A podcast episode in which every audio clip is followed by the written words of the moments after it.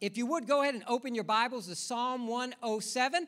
We're going to continue our series here this summer, Summer in the Psalms, and we're going to be looking at the 107th Psalm, Psalm 107. As you are uh, turning there, uh, I, I pray that over these past few weeks, what has started to be developed in your hearts is one, uh, a reliance upon God in the midst of the storms of life and the tribulations of life. Uh, but I also pray, uh, pray that uh, uh, an attitude of thankfulness, gratitude, and praise is starting to show itself more and more in your life because ultimately we can praise God in the midst of whatever it is we may be facing, and we see that play out throughout the Psalms. And I pray that that theme has not been lost on you as we have been looking at God's Word. This morning, I've entitled this message, Consider the Steadfast Love of the Lord. And you will find in verse 43 of Psalm 107 exactly why I have entitled this message today that. In verse 43 of Psalm 107, God's word says this Whoever is wise, let him attend to these things. So God is telling us in his word that it would be wise for us to attend, it would be wise for us to know, it would be wise for us to apply the things that we find in Psalm 107 to our lives. It says, Let them consider the steadfast love of the Lord. So ultimately, verse 43 is a summary of all that we read in Psalm 107. In the previous 42 verses, Psalm 43 sums it up by saying that we need to attend to these things. We need to consider the steadfast love of the Lord. The steadfast love of the Lord is something that we will see in this psalm that truly penetrates our hearts and transforms our lives. Now, we have to be careful in this day and age when we talk about the love of the Lord because oftentimes what transpires is that that idea, that word has been so convoluted and has been so twisted and has been so perverted that individuals take to mean that the love of God is the acceptance of all actions, all thoughts, and all things that anything goes. With the love of God, it's just to accept all things, it's to let anything go. You choose for yourself how you want to live your life, even though it may be in complete contradiction and opposition to God's word, because love trumps obedience. But that's not what God's word teaches. That's not what we will see. When we talk about the steadfast love of the Lord, we're talking about a God who loves us so much that He won't let us just live our lives however we want to live our lives. That He has given us boundaries that are good for us to live within.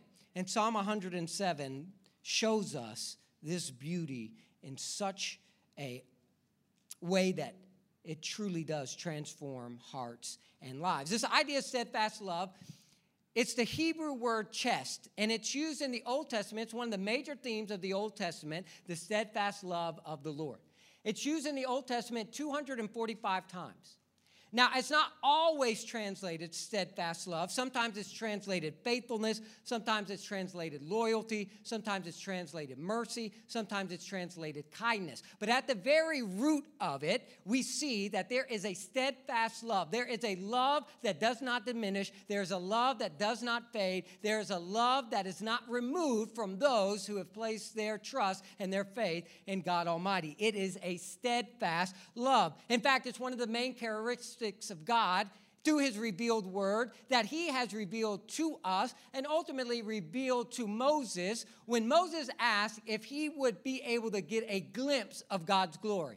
Remember this in Exodus 34? He's, he's, he's asked to get a glimpse of God's glory. And we see in Exodus 34 6, we see that it says, The Lord passed before him and proclaimed, The Lord, the Lord, a God merciful and gracious, slow to anger, and abounding in steadfast love and faithfulness. There's that word. And God is using it as a description for himself to Moses, that he is a God that is abounding in steadfast love. Verse 7 goes on to say in Exodus 34, keeping steadfast love. So he keeps it. He's keeping that steadfast love. It doesn't change. It's not just for Moses, it's not just for that generation, but keeping steadfast love for thousands forgiving iniquity and transgression and sin. Remember what Dr. Ted preached on uh, last week about confession? He said there's three main words that the Bible uses in regards to sin, iniquities, transgression, and sin. Iniquity is that twisted thinking. Transgression is I know God's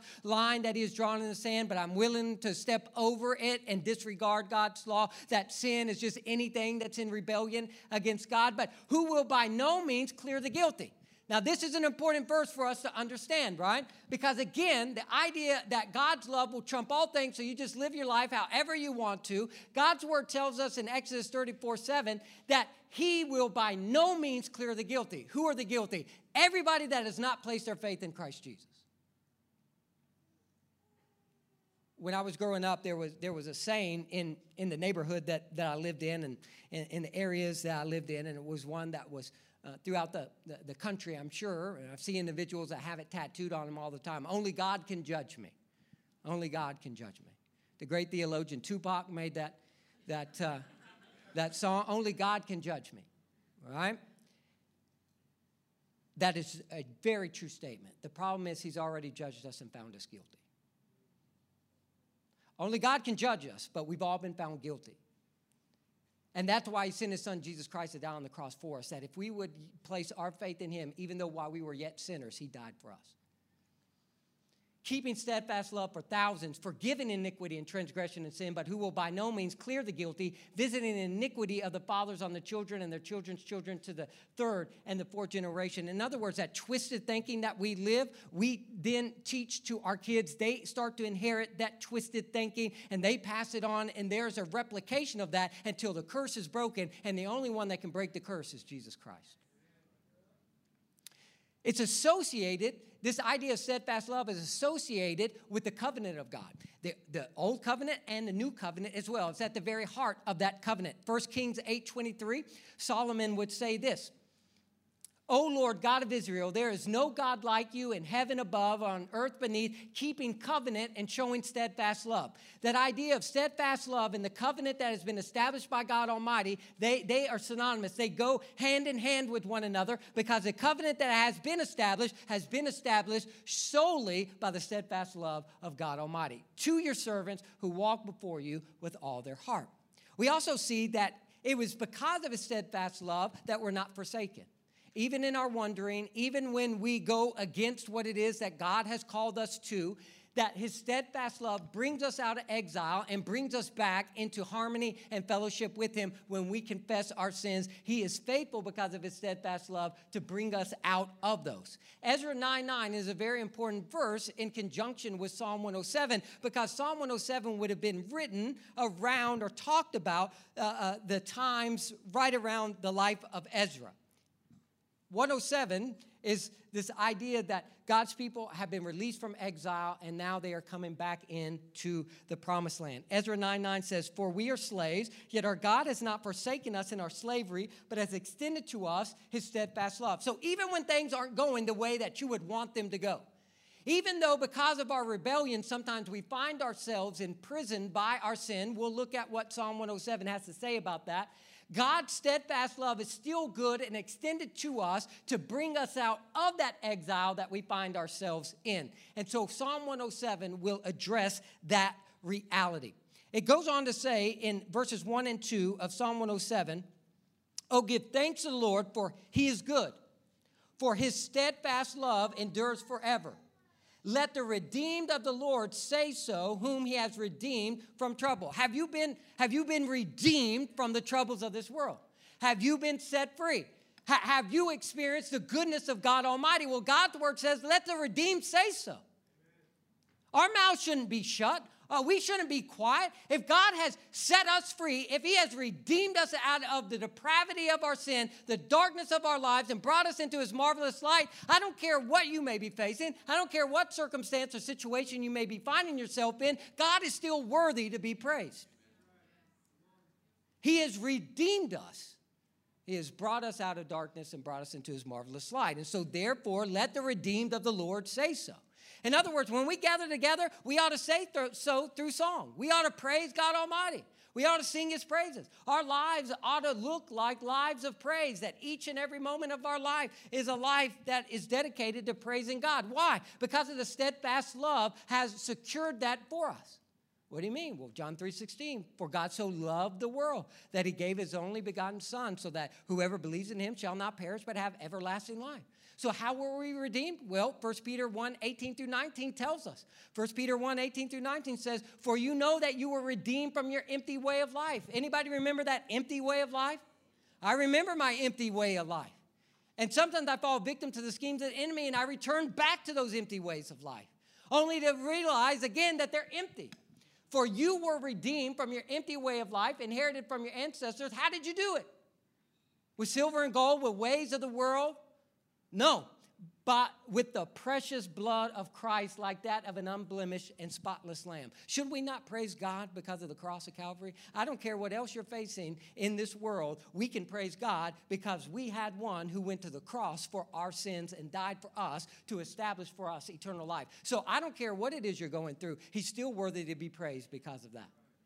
Now, that's not to say we don't go through things. It's not to say that we just shrug those things off. The true human nature in this fallen world is to deal with pain and suffering and sorrow. But listen to this, verse 3 And he gathered in from the lands from the east and from the west and from the north and from the south. And what we're going to see in Psalm 107 is we're going to see four groups of individuals that have been gathered by God Almighty. And we'll see that he will set them on a new path and a new course. And as a result, they are praising God Almighty as a result of what it is that He has done in their lives. And I pray when we walk out of here today, having shared this time together, we'll walk out of here praising God Almighty like we've never praised Him before.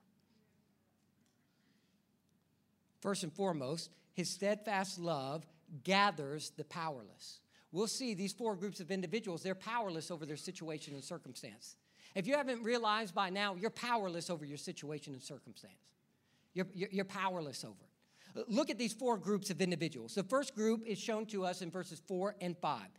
Some, these individuals that were gathered by God Almighty, He gathered some who had wandered in desert wastes, finding no way to a city to dwell in, hungry and thirsty, their soul fainted within them.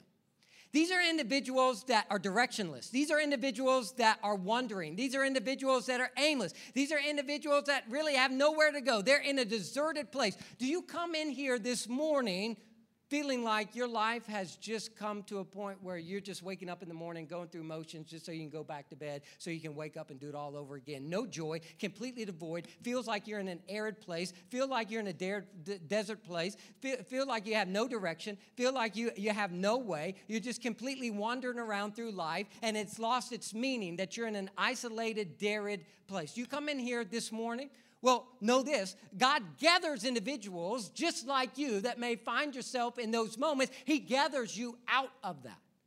Now, we see that they're hungry and thirsty, and their soul fainted within them, that they were looking, they couldn't find their way into a city. A city spoke of security back in those days, it provided places of sustenance and rest. Is a place that they, they could go to and feel secure. So they couldn't find that. Do you feel that? Do you feel unsecure in your life? Feel unsecure in, in your job? Just feel unsecure day to day? Just nowhere to go, aimless. These are the individuals that we see in the first group. They're hungry and they're thirsty. Their soul has fainted within them. They're a shell of a person. Look at the second group, verses 10 through 12. Some sat in darkness and in the shadow of death, prisoners in affliction and in irons, for they had rebelled against the words of God and spurned the counsel of the Most High. So he bowed their hearts down with hard labor. They fell down with none to help. Maybe that's you. Maybe you know somebody that, that these are the individuals that find themselves in a darkened prison because they have rebelled against God's word, because they've been living for the things of the world, that they've turned to various idols, various substances, or various uh, people to try to fulfill them in a way that only Christ Jesus can. You bound up in addiction, living a life of unforgiveness, living a life of anger, bound up as a result of that. Find yourself in darkness, doesn't seem like there's any light at the end of the tunnel. Do you come in here this morning and that is your life? That is a description of your life? Have you ever been there? Have you ever experienced that? He says that these were individuals that had rebelled against the words of God, had spurned the counsel of the Most High. So he bowed their hearts down with hard labor. They're, they fell down with none to help. You ever felt helpless? You ever just felt like no matter how many times you get up, you just get knocked back down again? You feel helpless? Feel, feel like nobody is there for you, just in that dungeon, just in that, that prison? So we, we've seen that there's a group of individuals in the desert. We've seen a group of individuals that are in a prison. Now look at the third group, verses 17 through 18. Some were fools through their sinful ways, and because of their iniquities suffered affliction. They loathed any kind of food, and they drew near to the gates of death. These, these are the individuals that, because of their iniquities, because of their twisted thinking, because of the, the, the philosophies of the world that they're living their life by all of these various philosophies that the world says it, it, will bring us peace, all of these things that the world says, and we have this twisted thinking that where we call good evil and evil good, and what they end up doing is leading us to the infirmary. All they do is they, they bring us affliction in our lives. You notice it says that they, they loathe any kind of food. You, you ever been so sick you don't want any food? I don't care what it is. It's, they offer food to you, and it's just like, I, I just don't want to look at it. I don't want to smell it. I don't, I, I'm just so sick in this moment. The actual thing that I need to provide my body energy, I don't really want because of the twisted thinking of the iniquities of individuals. They, they, they hear about the things of God, that, that good, uh, plentiful, uh, refreshing food, and they don't want anything to do with it. They don't want anything to do with it because they've been feasting on the junk of the world so much, and they found themselves in the infirmary of life because of the twisted thinking that they have that they don't want anything to do with the things of God. God's going to address all of these individuals. He's going to address individuals that find themselves in the desert, the individuals that find themselves in the prison, and the individuals that find themselves in the infirmity of their twisted thinking. The last group that, that we see is in verses 20 through 27. It says, Some went down to the sea in ships, doing business on the great waters. They saw the deeds of the Lord, his wondrous works in the deep, for he commanded and raised the stormy wind, which lifted up the waves of the sea. They mounted up to heaven. They went down to the depths. Their courage melted away in their evil plight. They reeled and staggered like drunken men. Who is this group? This is a group of individuals that are seeking after status, that are seeking after financial gain, that are seeking after the, the, the luxuries of, of life. That these individuals have, have gone out, notice, not just to earn a living for their family. That's not why they went on this voyage. Notice that it says it is an evil plight that their heart wasn't set on just providing for their family. Their, their heart was set on their own selfish gain and their own selfish desire. And so they put themselves in position uh, to try to get those. Sailors in those days would come back in and there'd be exploits about them. They tell all about their adventures and everything that they saw. And they would uh, make and do those things so that they, they themselves could be, could be known in many regards and in many facets. And what we see is that this is the group of individuals that has no care for the things of God because they're so busy trying to build up their life. They're so busy trying to make a name for themselves. They're so busy trying to build up a bank account that they think will give them peace and security, only to find that they get tossed from wave to wave in the sea that they find themselves in. Look at this. For he commanded and raised a stormy wind, which lifted up the waves of the sea. They mounted up to heaven. They went down to the depths. Their courage melted away in their evil plight. They reeled and staggered like drunken men, and they were at their wits' end. Do you find yourself at your wits' end today in this place? You ever found yourself at your wits' end? It, it, was like you were drunk. You're just getting tossed from wave to wave. You just no balance, no no foundation underneath your feet. You're just getting tossed. It's like somebody's just pushing you back and forth. It's like a roller coaster. One moment you're up, next moment you're at the very bottom. There, there, there, there, there is no stability in your life whatsoever because you're chasing after things of the world, and this world is always transient. This world is always fluctuating. There is only one who is constant, and his name is Christ Jesus. All of these are powerless individuals in a desert, in a prison, in an infirmary, and on a ship that is in the middle of a storm. God's steadfast love, however, gathers us out of those moments. And we see, secondly, that his steadfast love gives attention to our prayers. His steadfast love gives attention to our prayers. Notice, out of all of those four groups, you'll see that they all do something in the midst of where they find themselves. In verses 6, in verses 13, in verses 19, and verse 28, God's word says this. It is repeated exactly verbatim in each of those. Then they cried to the Lord in their trouble, and he delivered them from their distress. They cried to the Lord in the middle of their trouble. When's the last time that you cried to the Lord? That you cried out to him. Do you remember when you were broken? You remember when maybe you were in the desert before, when you were in prison before, when you were in the infirmary before, when you were on that ship that seemed like it was sinking before? Do you remember those moments when you cried out to God, for those of you that have? If you're drowning in a sea and here comes along a rescue boat, what, what are you going to do? Help. Hey, could you help me? Hey, could you stop? Hey, could you stop for a second?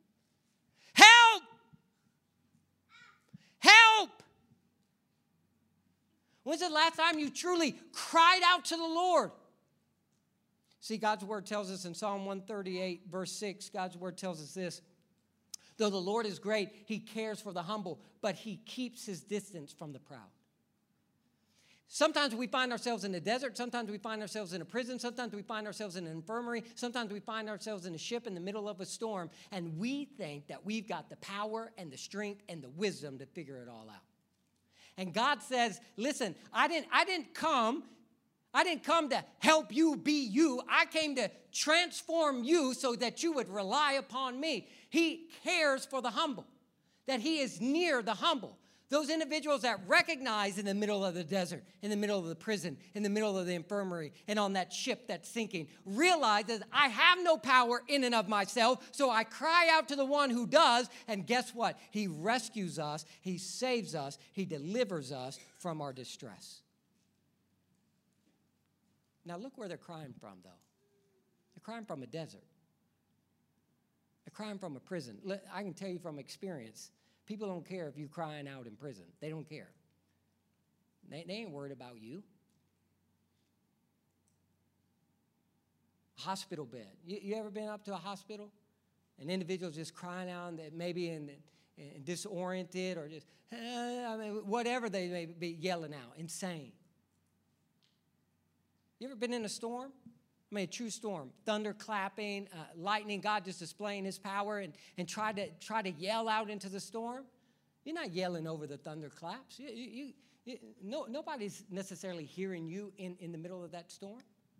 But yet they, they know enough, they humble themselves enough to know that I'm going to cry out to God because he hears. Now, when we brought our, our daughter Ava home from the hospital, that first night, I, am telling you what, I, was like full ninja mode. You know, like I'm listening, any little movement, what's that? Any, any little cry that she may have, I'm right there to try to meet that need. Now, usually Grace has beat me to it. But you don't sleep. As tired as you are, you're not sleeping. You caring about every little uh, uh, move they're making. Walkie talkie, please. They're right there in the room with you. You know it. Now, it doesn't last that long. That wore out pretty quick. About two weeks into it, you know, you telling you telling your spouse it's your turn. No, it's your turn. I mean, you got documentation, right? You've been making a spreadsheet. You've been checking it off. You you'll get up to take them to the spreadsheet to show them it's their turn before you actually go and help the baby. God's not like that. God is like the newborn parents on the first night they bring that baby home. God is right there listening for every cry, every movement of his children, every need of his children. He is right there because he does not faint and he does not grow weary. And any moment that you need him, he is right there. Have you cried out to the Lord lately? Thirdly, his steadfast love, it guides the people. So he doesn't just gather us out of those situations. He doesn't just hear our cries in the middle of those situations, but He guides us. His love doesn't want to leave us in that situation. His love isn't one that just shows up and says, I'm here, I'm present, now I'll continue to suffer in the midst of that. He's going to lead us and guide us out of that. Now, not always as quick as we would like Him to do, but He is there. He doesn't forsake us, He doesn't leave us, He doesn't abandon us, He guides us. Look at verse 7. Those individuals that were in the desert, when they cried out to the Lord, look at what He did. He led them by a straight way till they reached a city to dwell in. We notice that they had no way that to find a city to dwell in, and here it is. God leads them to the city for them to dwell in. That He answers their cry and He leads them by a straight way till they reached a city. Because He who began a good work in you will see it through to completion. He doesn't start something and then abandon you. Where He's called you to go to, He will lead you until you arrive at that destination.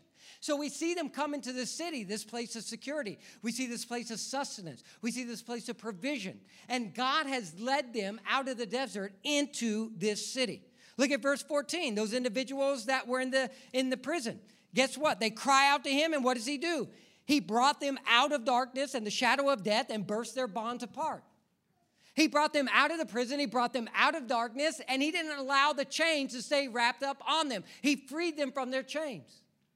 I'm always reminded when I read this verse and verses that are similar to it, I'm always reminded of when Jesus went and called Lazarus forth from the grave. You remember that, that story where Lazarus had died and he'd been buried for three days, and they come and they, they, they roll the, the stone away, and, and I mean, just funk comes out, right? He stinketh. I'm sure somebody said it may not have been recorded in Scripture, but he stinketh, right? Smell, smells like a sixth grader that, that ain't showered all weekend, but spraying Axe body spray all over themselves, just trying to walk around, cover up the funk. You know what I'm saying? Just, just stinking. Comes out, and what does Jesus say? The first thing that Jesus says. What's the first thing he says? Take off those grave clothes. Unbound him. Take off those grave clothes. Why? Because he was not called to life to remain in grave clothes because grave clothes are for dead people. Chains are for prisoners, but who the Son sets free is free indeed. So stop living in those grave clothes of the dead person that you once were. Stop living in the chains of the prison you once were in and put on the robe of righteousness and the signet ring of Christ Jesus that says, You're my son, you're my child. Now live out the life of abundance that I've called you to live. Hebrews 11, uh, 9 through 10 says this. By faith, talking about Abraham, he went to live in the land of promise, as in a foreign land, living in tents with Isaac and Jacob, heirs with him of the same promise. Remember, every promise for us is yes and amen in Christ, for he was looking forward to the city that has foundations, whose designer and builder is God. When you find yourself in, in, in the desert, then you need to make sure that you understand that where he's calling you to is that he is calling you to a city that we're focused in on that. Verse 20 says this for those that were in the infirmary, he sent out his word and healed them and delivered them from their destruction. How did he heal them? With his word. Remember, they're in the infirmary because of their twisted thinking because they're calling evil good and good evil. They're living by the philosophies of the way of the world. How were they healed of that? How were they brought out of the infirmary? By the Word of God, because the Word of God renews our mind through the Holy Spirit for us to understand reality and truth as the creator and the designer of reality and truth says reality and truth is. Look at verses 29 through 30 those individuals that were on that, that ship that was sinking, that was being uh, decimated by that storm. It says, He made, they cried out to Him, and He made the storm be still, and the waves of the sea were hushed. Then they were glad that the waters were quiet, and He brought them to their desired haven. They cry out to the Lord, and He brings them to their desired haven. Now, you remember the story of the disciples in the boat with Jesus, and the storm is raging all around them, and Jesus is just asleep Jesus, Jesus, Jesus just sawing logs, right? Just, just out. And disciples are worried. The disciples ought to be the ones sleeping. They're in the boat with Jesus. Why are we so worried as believers? Why are we filled with so much anxiety, so much concern? If Jesus is in the boat with you, it don't matter what storm you're in. Jesus is in the boat with you. But they panic, and what they say, they go and they wake up Jesus. And remember what they say to Jesus? Don't you care? Don't you care? Now, don't we say that to Jesus all the time? Don't, don't you care that my marriage is in disarray? God, don't you, don't you care that my children are wayward and they're not living according to the things that we instilled into them? Don't, don't, don't, you, don't you care about the ailments and the sickness in my body or in one of my family members' body? Don't, don't you care about the financial hardships that we're going through right now? Don't you care about the direction that our country is heading in? God Almighty, where wake up, don't you care? God forgive us that we would ever ask him whether or not he cared. You want to know if God cares about you? Look at the cross of Calvary, where Jesus Christ died and bled for our sins. He cares about us. And as these storms rage, when we cry out to him, he will hush the storm in his perfect timing. And they were glad that the waters were quiet, and he brought them to their desired haven, that desired destination. God Almighty will bring us to that. Fourth, as a response to all of this, his steadfast love galvanizes our praise. When we, when we consider the steadfast love of the Lord, the, the one who gathered us out of the deserts, the one who gathered us out of the prisons, the one who gathered us out of the infirmaries, the one that gathered us out of those sinking ships, the one that brought us to the desired haven, that broke the shackles off of us, that took us out of our sick bed and healed us, the one that, that brought us into the city of security and sustenance, when we consider his ways, it ought to galvanize our praise. Now, galvanize is defined as to shock or excite someone into action when we consider the steadfast love of the Lord, it ought to move us to action. It, it, it, ought to move us to a place that we no longer remain where we are, but that we are moved to action to tell other individuals about the goodness of God, to be obedient because of His steadfast love to us. But it also talks about this idea of coating iron or steel with a protective layer of zinc. That way, corrosive materials don't corrode that steel. When we come in here and we sing praises to God Almighty, it's one of the greatest weapons we have. When we truly sing out to God Almighty, it's like a protective coat that goes over our hearts that protects the schemes of the enemy from corroding our heart. Because you know what? It's hard for me to be angry. It's hard for me to be bitter. It's hard for me to fall into the schemes of the enemy when I'm too busy singing to God Almighty his praises. And sometimes we come in here and, and we just, we're lockjaw. Look like we just sucked on a lemon. Look like five years ago taking selfies with duck lips. You know what I'm talking about? Just lips just pooched. My grandmama always said, be careful, you better tuck that lip in, a bird's gonna fly by and gonna poop on it. That's a nanny saying right there. That's a granny saying right there. Sometimes we look like that in praise. God, forgive us that we wouldn't just lay ever just cry out to Him, the one that died for us on the cross the one that gives us new life, the one that rescued us out of the deserts and out of the prisons, that took us out of the infirmaries, that rescued us from the sinking ships. How dare us come in here and keep our mouths shut? Let the redeemed of the Lord say so. Let the redeemed of the Lord cry out because he's worthy of our praise. And how arrogant are we to say, well, I'll praise you if it's only a certain genre? Well, I'm going to fix some parking problems here in a second. We had one of those parking problem moments. How dare us come in here and say, I'll praise you, but only if the music is this type of music, and only if the music is at this decibel, and only if the music is this or this. Listen to me. Is God not worthy to praise? I don't care if it's bluegrass. I don't care if it's Christian hip hop. I don't care if it's, it's modern worship. I don't care if it's the hymns. He's worthy of my praise. And if you praise in God, I'll sing with you. I may not know the words, put them on the screen. I may sing out of turn where it should be a pause, and I'm the awkward individual that starts singing. You ever been that person? I don't care. He's worthy of our praise, is he not? Let the redeemed of the Lord say so.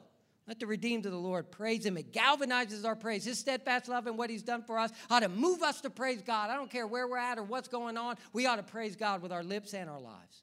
Look at verse 8 and 9. Remember those individuals that are in the desert that were brought into the city? Look at verse 8. Let them thank the Lord for his steadfast love, for his wondrous works to the children of man, for he satisfies the longing soul, and the hungry soul he fills with good things. Isn't he worthy of our praise because he satisfies us and gives us good things? Look at verses 15 and 16. Remember the individuals in, in prison? Let them thank the Lord for his steadfast love, for his wondrous works to the children of man, because he brought them out of the shadow of death and out of the darkness and bust their bonds. Verse 14. Verse 16 says, For he shatters the doors of bronze and cuts in two the bars of iron. Should we not praise God Almighty because he's broken the bonds and the chains off of our lives?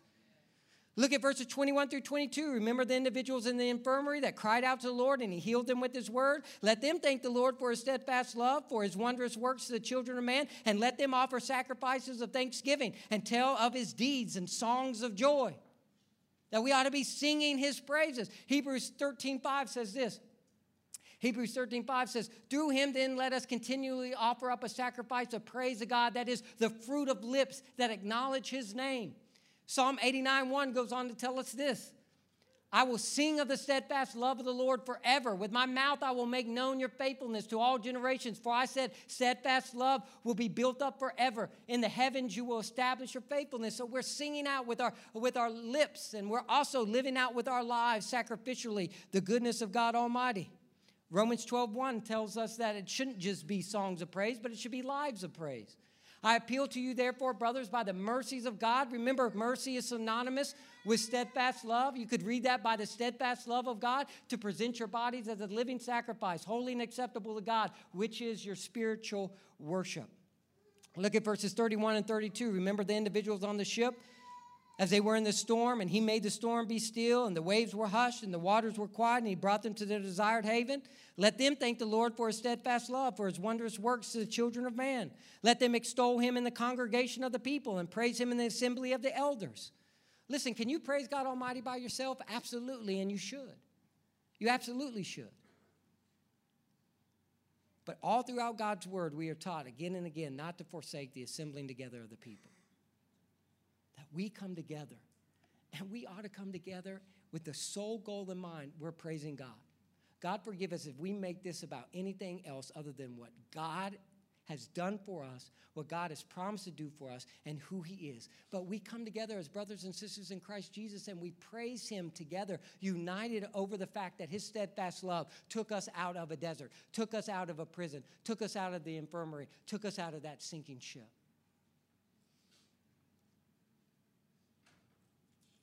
Lastly, we see in verses 33 through 42 that he governs providentially. That he governs providentially. That out of his steadfast love, we go through things that maybe in the moment we wish we would have never gone through. Nobody wants to go through the desert. Nobody wants to be in prison. Nobody wants to be in the infirmary. Nobody wants to be on that sinking ship, but God uses all of those moments of our lives to draw us closer to Him.